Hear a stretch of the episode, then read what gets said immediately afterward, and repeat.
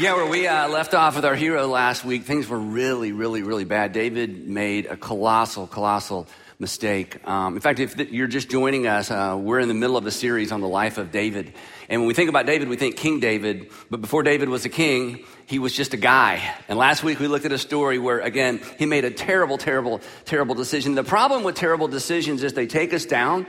And as we go down, oftentimes we make things even worse. And so in today's episode, we find David right on the, t- right on the heels of this terrible, terrible decision that left him in a terrible, terrible place. He is on the verge of making another horrible decision that's going to make things even worse because that's generally what we do when we're on a downward spiral. But fortunately for David, at the last minute, as we're going to see, when I say last minute, I mean at the very last minute, he is saved by a woman.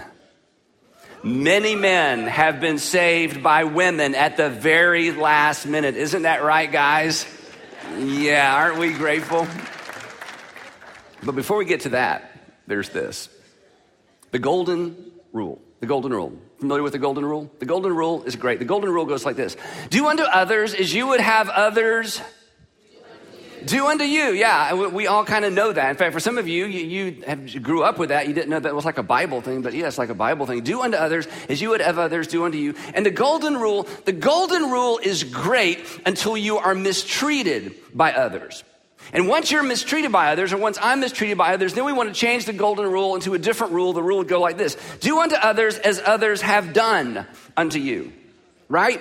And in the moment when people have mistreated you or mistreated someone you love, but specifically when they've mistreated you, it actually feels right to treat them in like kind, right? It actually feels natural. There's something that just seems like it is the right thing to do. It is the just thing to do that when you've mistreated, you mistreat people the way they've mistreated you, or you treat people the way that they've treated you. And then there's this very complicated thing that is almost impossible to see in the mirror. But if this is you, I promise you somebody else can see that, this, see this. And that's when you've been mistreated by someone that you can't mistreat, so you mistreat someone else. Or you've been mistreated in an environment and you can't get back at that environment, so you find another environment where you can kind of get all powered up and mistreat people in a different environment. So that your anger or what's going on inside of you because of your mistreatment, it gets telegraphed not back to the people or the environment where you've been mistreated, but you take it somewhere else and you mistreat other people and they look at you like, why are you treating me this way? Because the truth is, when we feel powerless in one relationship or environment, we oftentimes compensate in another, right? I'll take it out on you because I can't take it out on him. I can't take it out on her. I can't take it out on them. So then we have this really weird dynamic where we do unto others as someone else has done unto you. And then things are so complicated you can't ever get everything back in the box. Now, there's a, there's a problem with this whole approach to life, and you're very smart, so you, you understand this, and you probably know where we're going with this. The, the problem with getting back at people or paying people back in like kind, or to, to use the vernacular that we normally use, the problem with getting even, the problem with getting even is that it makes you even. And it makes you even with someone you don't even like. Why would you want to be even with someone that you think you're better than? Why would you want to be even? Why would I want to be even with someone that I think I'm already ahead of? Why would you want to be like the person that you don't like? Because when you get even, you're acting like the person you don't like. I'm acting like the person I don't even like. And that brings us to part three in our series on the life of David. Now, a real quick catch up. This story takes place about a thousand years BC, about three thousand years ago. There is so much extraordinary detail. I'm having to skim through so much of the story, so many details. I would encourage you to go back and read this for yourself. It's found in the Old Testament. Um, again, about a thousand years BC, David steps onto the scenes, the, the pages of history as a, as a warrior, a giant killer. He was 15 years old when he killed Goliath. He immediately becomes a folk hero. He becomes the most popular, well known person in the nation of Israel and ancient Israel. And then something horrible happens, as we saw last week. He becomes a fugitive because King Saul is very jealous of David, and David has married one of his daughters. David is best friends with his son, and Saul sees um, David as a threat, and so he runs Saul out, and David becomes a fugitive. In today's story, we pick up with David in his fugitive years, surrounded by his merry men, living off the land, trying to stay out of trouble, trying to stay away from the Philistines, but at the same time not feeling welcome in his own country. And here's where the story begins. A certain man in Maon who had property there at Carmel was very wealthy. And he had a thousand goats and 3,000 sheep, which he was shearing in Carmel. And when we read that, we think that isn't, we don't know what that means, but for the people in ancient times, if they heard this, they would say, wow, that dude is wealthy. Okay, so it's a super wealthy guy. And his name, his name in the South, we would say Nabal or Nabal, you know, with a kind of a nasally thing. But actually, his name was Nabal. So we're going to try to call him Nabal, but I may call him Nabal because I grew up calling him Nabal because I'm from the South. Anyway, his name was Nabal. Story continues. And his wife's name, much easier, was Abigail.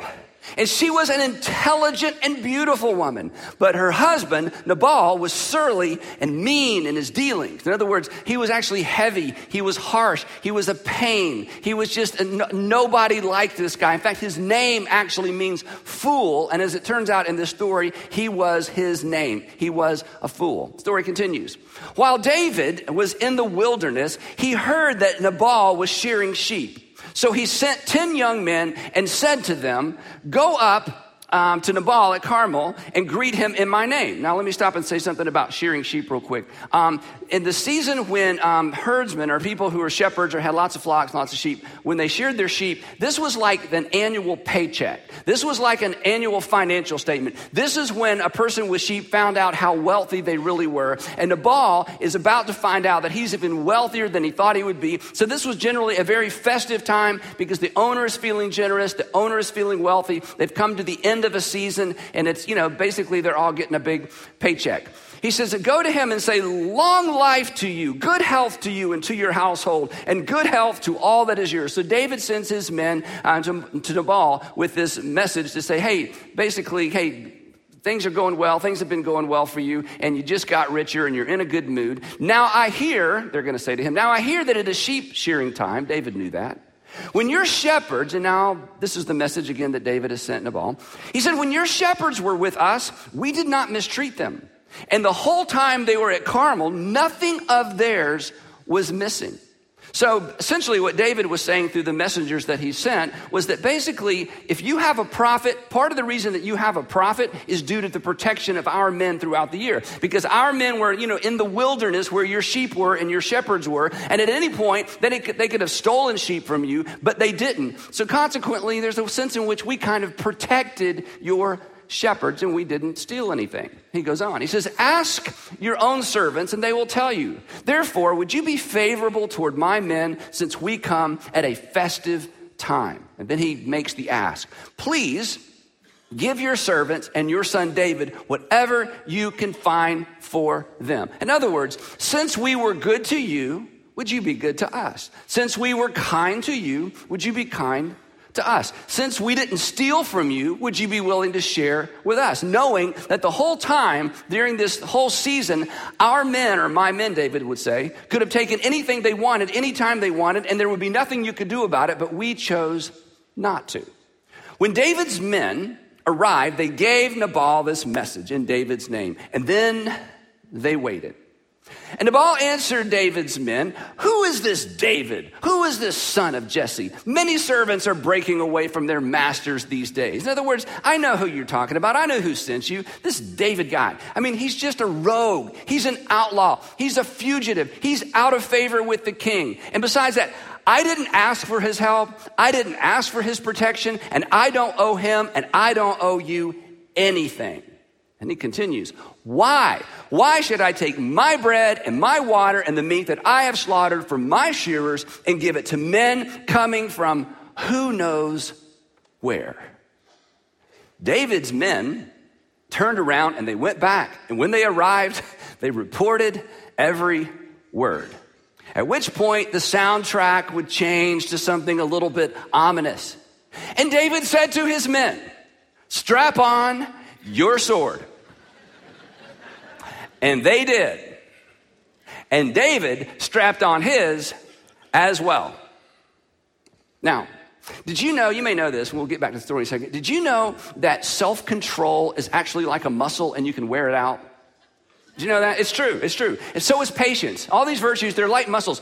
You, you have to exercise them. You have to find a rhythm in life where you bear down and you work real hard and you exercise self control. Then you got to go relax and find something that's fun to do. There's just a rhythm in life. But eventually, ultimately, if you don't have a good rhythm, you can wear this stuff out. So, the best that we can tell from this story, David's self control muscle is worn out. His patience is worn out. And part of it may be, again, we're kind of reading into the story, kind of reading between the lines.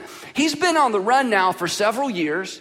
He's having to live off the land when he should be living at home or living in a palace or, you know, perhaps even be the king by now. I mean, he has tried to do the right thing, and then when he did the wrong thing, he repented. He's trying not to side with the enemies of Israel, but at the same time, Israel itself won't embrace him as a son. It won't embrace him as the hero that he is. And he's just tired and he's worn out. And this is, in some way, this is kind of like the last straw. And maybe, as we mentioned earlier, maybe this is a case where his frustration is getting telegraphed towards somebody that doesn't perhaps deserve, you know, the, the wrath that he's about to unleash. But there's, there's just so much pent up stuff. This is the last straw. So he says, guys, strap on your sword. I'm strapping on my sword. In, in our world, we, you've heard this before that hurt people hurt people. So if you've been hurt in the past by somebody, then you may go hurt somebody that didn't hurt you because hurt people hurt people.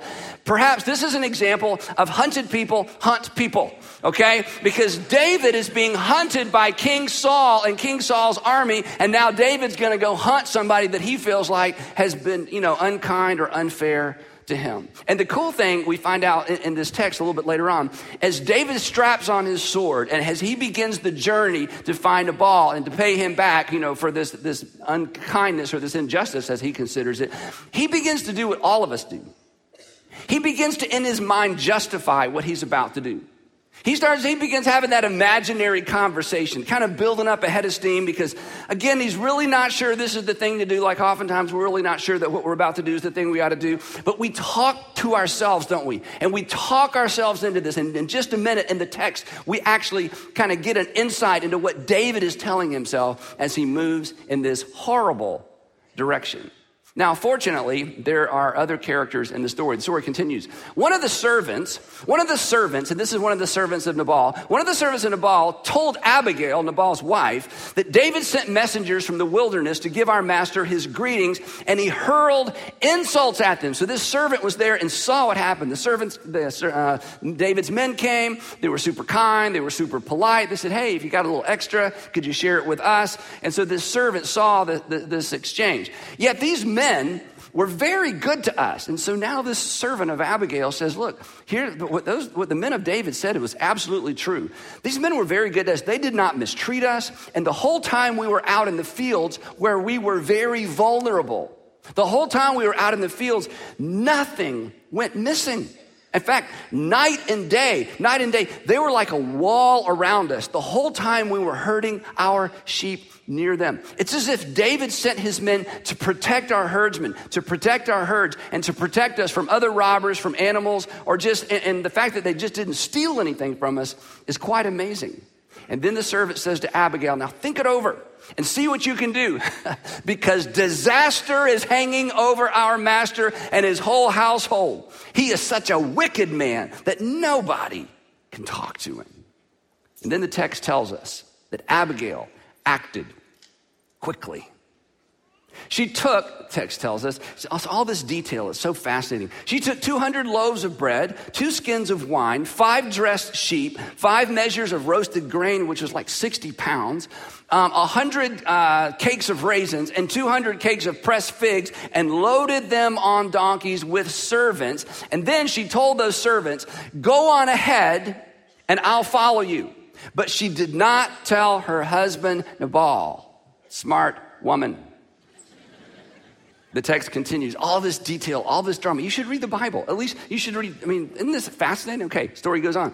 As as she came riding, as she came riding her donkey into a this is and you got to picture this, okay? So there's this ravine. Um, David and his men are snaking their way down into the ravine because they're going down into this fertile valley where the sheep shearing's going on, okay? And she came riding her, uh, her donkey uh, into a mountain ravine. There were David and his men descending toward her. So she sees this snake of his men, and they are armored up, and they are all ready to go and they are headed toward her village where all of this is taking place. And she got, she, and when she got there, she met them. Now, the, cool thing, this is where the story tells us what David's thinking, okay? Because he's had kind of this long journey and he is building up ahead of steam because he is about to butcher some innocent people. He's about to butcher people he's never met. He's about to let loose this rage that's been building up in him, perhaps all these years as he's run from King Saul. And the text tells us this that David had just said out loud, he's kind of talking out loud to his men. David had just said, It's been useless, all my watching over this fellow's property in the wilderness, so that nothing of his was missing.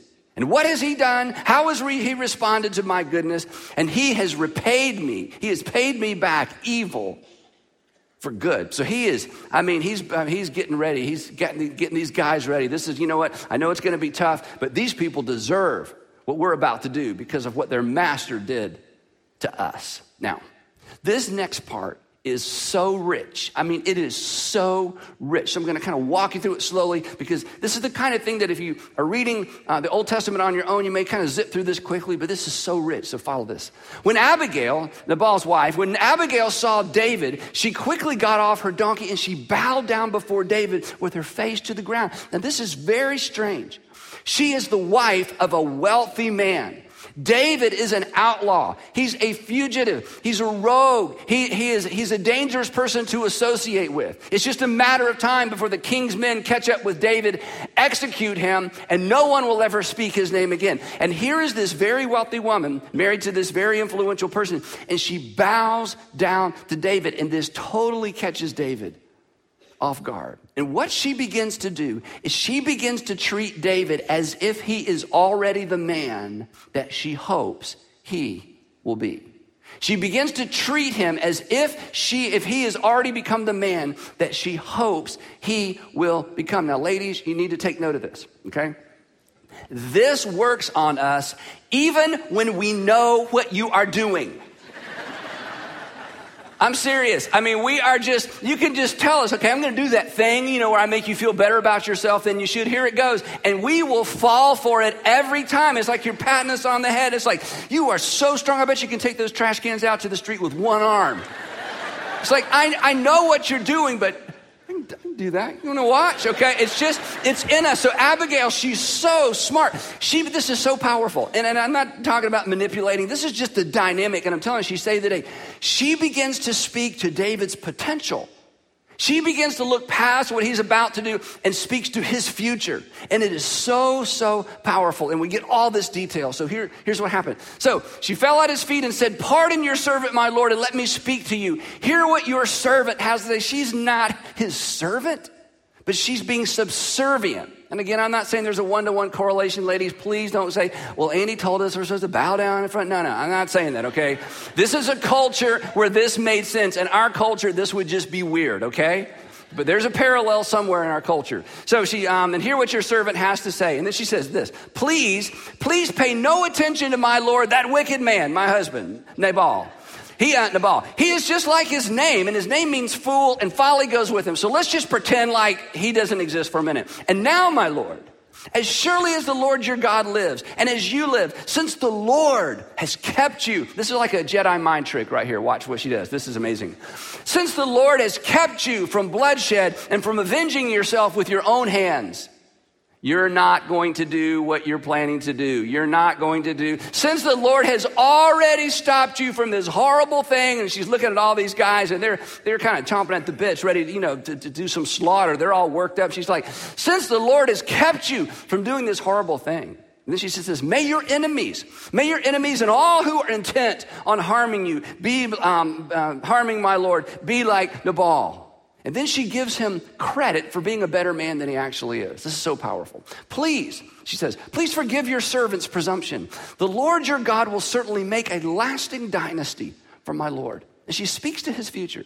David, God is up to something great in you. God has a plan for your life. God has a future for you. And here's why because you fight the Lord's battles, and no wrongdoing will be found in you as long as you live. You're not a wrongdoer, you're a good man. And then she says this. Even though, because she knows Saul is trying to find him, everybody knows Saul is looking for David.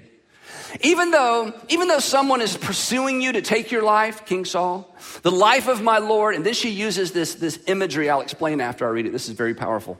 She says, um, even though someone is pursuing you to take your life, the life of my Lord will be bound securely. The life of my Lord will be bound securely in the bundle of the living by the Lord your God. You're like, what in the world is she talking about? This is so powerful. She is, this is the language that's used for a wallet or a purse, where you take something valuable, generally money, and you would put it in this wallet or purse and you would wrap uh, cords around it to make sure it's secure, and then you would tuck it in your belt. So essentially, here's, here's what she's saying. This, and again, the imagery is so powerful. She says, even though somebody is trying to steal your life, like a thief would steal a coin, even though someone is trying to steal your life, your life is tucked away safely in God's wallet. Your, li- your, your life is buried in the bottom of a woman's purse. okay, I got to say something about that real quick. Um, Sandra's not here to, to vend herself. See, my wife is like super organized. I mean, she's like the most organized person on the planet. But anytime she says to me, Oh, it's in my purse, I just have to take a deep breath because it's like, so I've got to go in there and find something. I mean, she's awesome, but I'm telling you, something about me, I don't know if it's all men or just me, like, oh, go find it in my purse. And it's like, I can't, I'm not mature enough to go fish. I don't know. There's just too much stuff in there, you know. Anyway, so so she uses this, so Abigail uses this incredible imagery. David, your life is so secure. It is bound up and hidden in a in God's wallet. It's like it's tucked way down in a purse. No one can take your life from you. You have been safe, and God is saving you for something very specific. But she says, but the lives of your enemies now, this is so brilliant. This is the kind of thing you read by too quickly when you read on your own. Now, she takes David back to that moment when he was 15 years old, facing Goliath. Look at the imagery. But the lives of your enemies, he will, as from, he, uh, let me read again. But the lives of your enemies, he will hurl away as from the pocket of a sling. It's like, oh, now he's back, and it's all about the sling and the slingshot. And all of a sudden, he's back in that moment when he was completely dependent on God, when he wasn't having to take matters into his own hands. And now she speaks to his future. And essentially, in this next section, this is so powerful. Maybe for some of you, this is, this is the point of the message. In this next section, she essentially asks without asking this powerful question that we ask all the time in all of our churches. She asked the question, What story do you want to tell when this is nothing but a story that you tell? David, what story do you want to tell when this is nothing but a story that you tell? David, when you're looking back at this incident and this is nothing but a story that you tell, what story do you want to tell about this moment in time? Here's what she says. When? Because it's going to happen. When the Lord has fulfilled for my Lord every good thing he promised concerning him and has appointed him ruler over Israel. In other words, one day when you are the king, my Lord will not have on his conscience the staggering burden of needless bloodshed or having avenged himself. I mean, I mean, he's just melting. She goes on and on. He's just melting. It's like David. One day, this is nothing but a story that you tell. And what you do in this moment is going to be a permanent part of that story. And I'm believing that you're going to change your mind because you don't want to tell a story of needless bloodshed, do you? Wow. Suddenly, David comes to his senses. His emotional temperature starts to drop, and he sees things in a brand new way. And David said to Abigail, Praise be to the Lord, the God of Israel, who has sent you today to meet me. I have been saved by this woman, this intelligent woman. May you, she, he says to her, may you be blessed for your good judgment. You had good judgment, I didn't, and you didn't keep it to yourself. And sending all that food down here before you got here, that was so smart. Bowing down before me just threw me totally off guard. I did not know what to do. And then I was putty in your hands, and now I see the way you see. Praise be to God for sending you at such a time as this, for keeping me from bloodshed this day, and from avenging myself with my own hands. He knew better. And then David, then David accepted from her hand what she had brought him and said, Go home in peace. I have heard your words and I have granted your request. I'm not going to destroy your husband and I'm not going to destroy your household. Now, Abigail, She's so smart. Look what happens next. Do you want to, you know what happens next? The next part is amazing. Do you want to know? Okay, just want to make sure. When Abigail went to, to, to, Nabal, he was in the house holding a banquet, like that of a king, and he was high, in high spirits and he was very drunk. So she gets back and he's just having this big party and he's so drunk and she thinks, this probably isn't a good time to tell him what just happened. So she told him nothing at all until daybreak. So she waits till he's sober. Then in the morning, and then in the morning, when Nabal was sober, his wife told him all these things and his heart failed him and he became like a stone. And about 10 days later, the Lord struck Nabal and he died. And then David sent word asking Abigail to become his wife. It's in the text. And Abigail quickly got on a donkey and attended by her five female servants went with David's messengers and became his wife and they lived happily ever after the end. Okay. That great? I made up, of course, the last part. That's not in there, the happily ever after part. The rest of it is. He married her. And just to make sure we put this in proper context, she became one of his wives. Nobody lives happily ever after when you become one of somebody's wives, but I'll let you read the rest of the story later and we'll talk about a little bit of it later on. So, in summary, here's what we have, all right? We have three characters, we have three responses, right? We have three characters, three, three, three responses, but only one hero. Okay? Nabal, what does he do? He returns evil for good because David took care of his stuff and he said, Hey, I'm not going to share with you. Um, David was about to return evil for evil, which makes sense. I mean, you know, especially in this day and age in which they lived. But Abigail sees things in a completely different way. And through her lens and with her unique perspective, essentially, she returns good for evil. Now, again, Nabal, maniacal, nobody wants to be like him, right? David, predictable. I mean, this is just kind of what we do. But when you read this story, well, the one thing you can't miss is that Abigail, she's remarkable.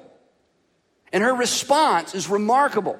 And her judgment is remarkable. And her re- approach is remarkable. I mean, the whole story, she's just remarkable.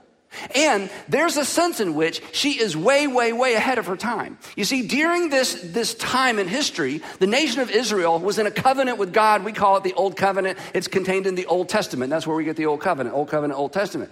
And in the Old Covenant, returning evil for evil was actually okay. I mean, it was eye for an eye, it was tooth for a tooth. I mean, you read the Old Testament law. David's response, I mean, we think it's a bit barbaric and a bit over the top, but, it, but you know, his men weren't like, now, David, I don't know, I think you're overreacting. They're like, heck yeah, let's put on our swords and go have some fun. That, that was just the world they lived in. Abigail is so, she's way ahead of her time because the new covenant, the New Testament, when Jesus showed up, turned all of that upside down. In fact, here's something kind of cool. Peter, Peter, the Apostle Peter, who saw Jesus unjustly arrested, unjustly crucified. Jesus, Peter, who saw, you know, Jesus who was innocent and sinless, treated like, just treated horribly, and saw Jesus' response. Peter, who saw all of that, wrote these words to Christians in the first century who were being unjustly treated. And he doesn't go all David on us. He goes all Jesus on us. And he says this. Here's what he wrote. He said, Do not repay evil with evil. But that's natural, I know. He says, but don't repay evil for evil. I know, but look what they did. I know, but don't repay evil for evil. But they deserve it. Don't repay evil with evil or insult with insult. On the contrary, what about like social media? No, no, not even on social media. Not insult for insult. On the contrary, repay evil with blessing or good. Repay evil. In other words, whenever you are mistreated, you don't just ignore it and go neutral. You go positive and go blessing. This is what Peter taught. This is what Abigail did. This is that unusual thing. Repay evil with blessing because to this you were called. In other words, if you're a Christian, Peter's saying, hey, this is what we're called to. We knew we were going to be mistreated. Come on, they crucified our leader. What did you expect? How did you expect to be treated? He would say to Christians in the first century. Because to this you were called so that you may inherit a blessing. And then, this is the strangest thing of all in some ways, then Peter in the first century quotes David from a thousand years earlier when David is in journal mode and rethinking all of the stuff that he's been through as a kid and as a 20 something year old and as a 30 something year old. And he kind of has perspective and he's beginning to see the world in a different way. David journals the following, and it is so New Testament ish as if it's pointing ahead to what's about to come. Peter feels like it's appropriate to quote David in the, fir- in the first century, even though David lived in a century that was all about a different kind of uh, world and a different perspective on just about everything. He, he says this For, he quotes David, For whoever would love life and see good days must keep their tongue from evil and their lips from deceitful speech. And then David write, wrote this that Peter quotes a thousand years later. And they, they must turn from evil and they must do good and they must seek peace and pursue it. And Peter is writing this to Christians who are being mistreated specifically because of their faith. And where did Peter get this crazy idea? Don't return, you know, evil for evil, but return good for evil and, you know, respond to evil with a blessing. Where did he get this? He got it from Jesus. He got it from watching Jesus.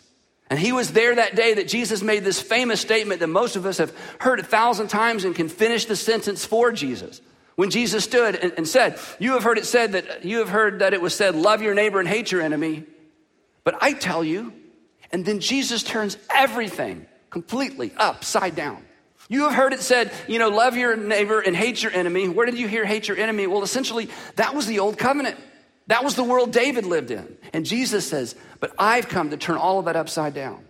You do not return evil for evil. Refusing to respond in like kind. This is so powerful. Refusing to respond in like kind, if you're a Christian, refusing to respond in like kind might be the most Christ like, or I could say incarnational thing that you ever do. Respond, refusing to respond in like kind might be the most Christ like, or to use a big theological term, the most incarnational thing you ever do as a Christian? So, in closing, three questions. Two of these are for everybody, and one of these is specifically for those of you who would say that you're a Christian. Then we'll wrap this up. First question is this Do I really want to be even with someone I don't even like?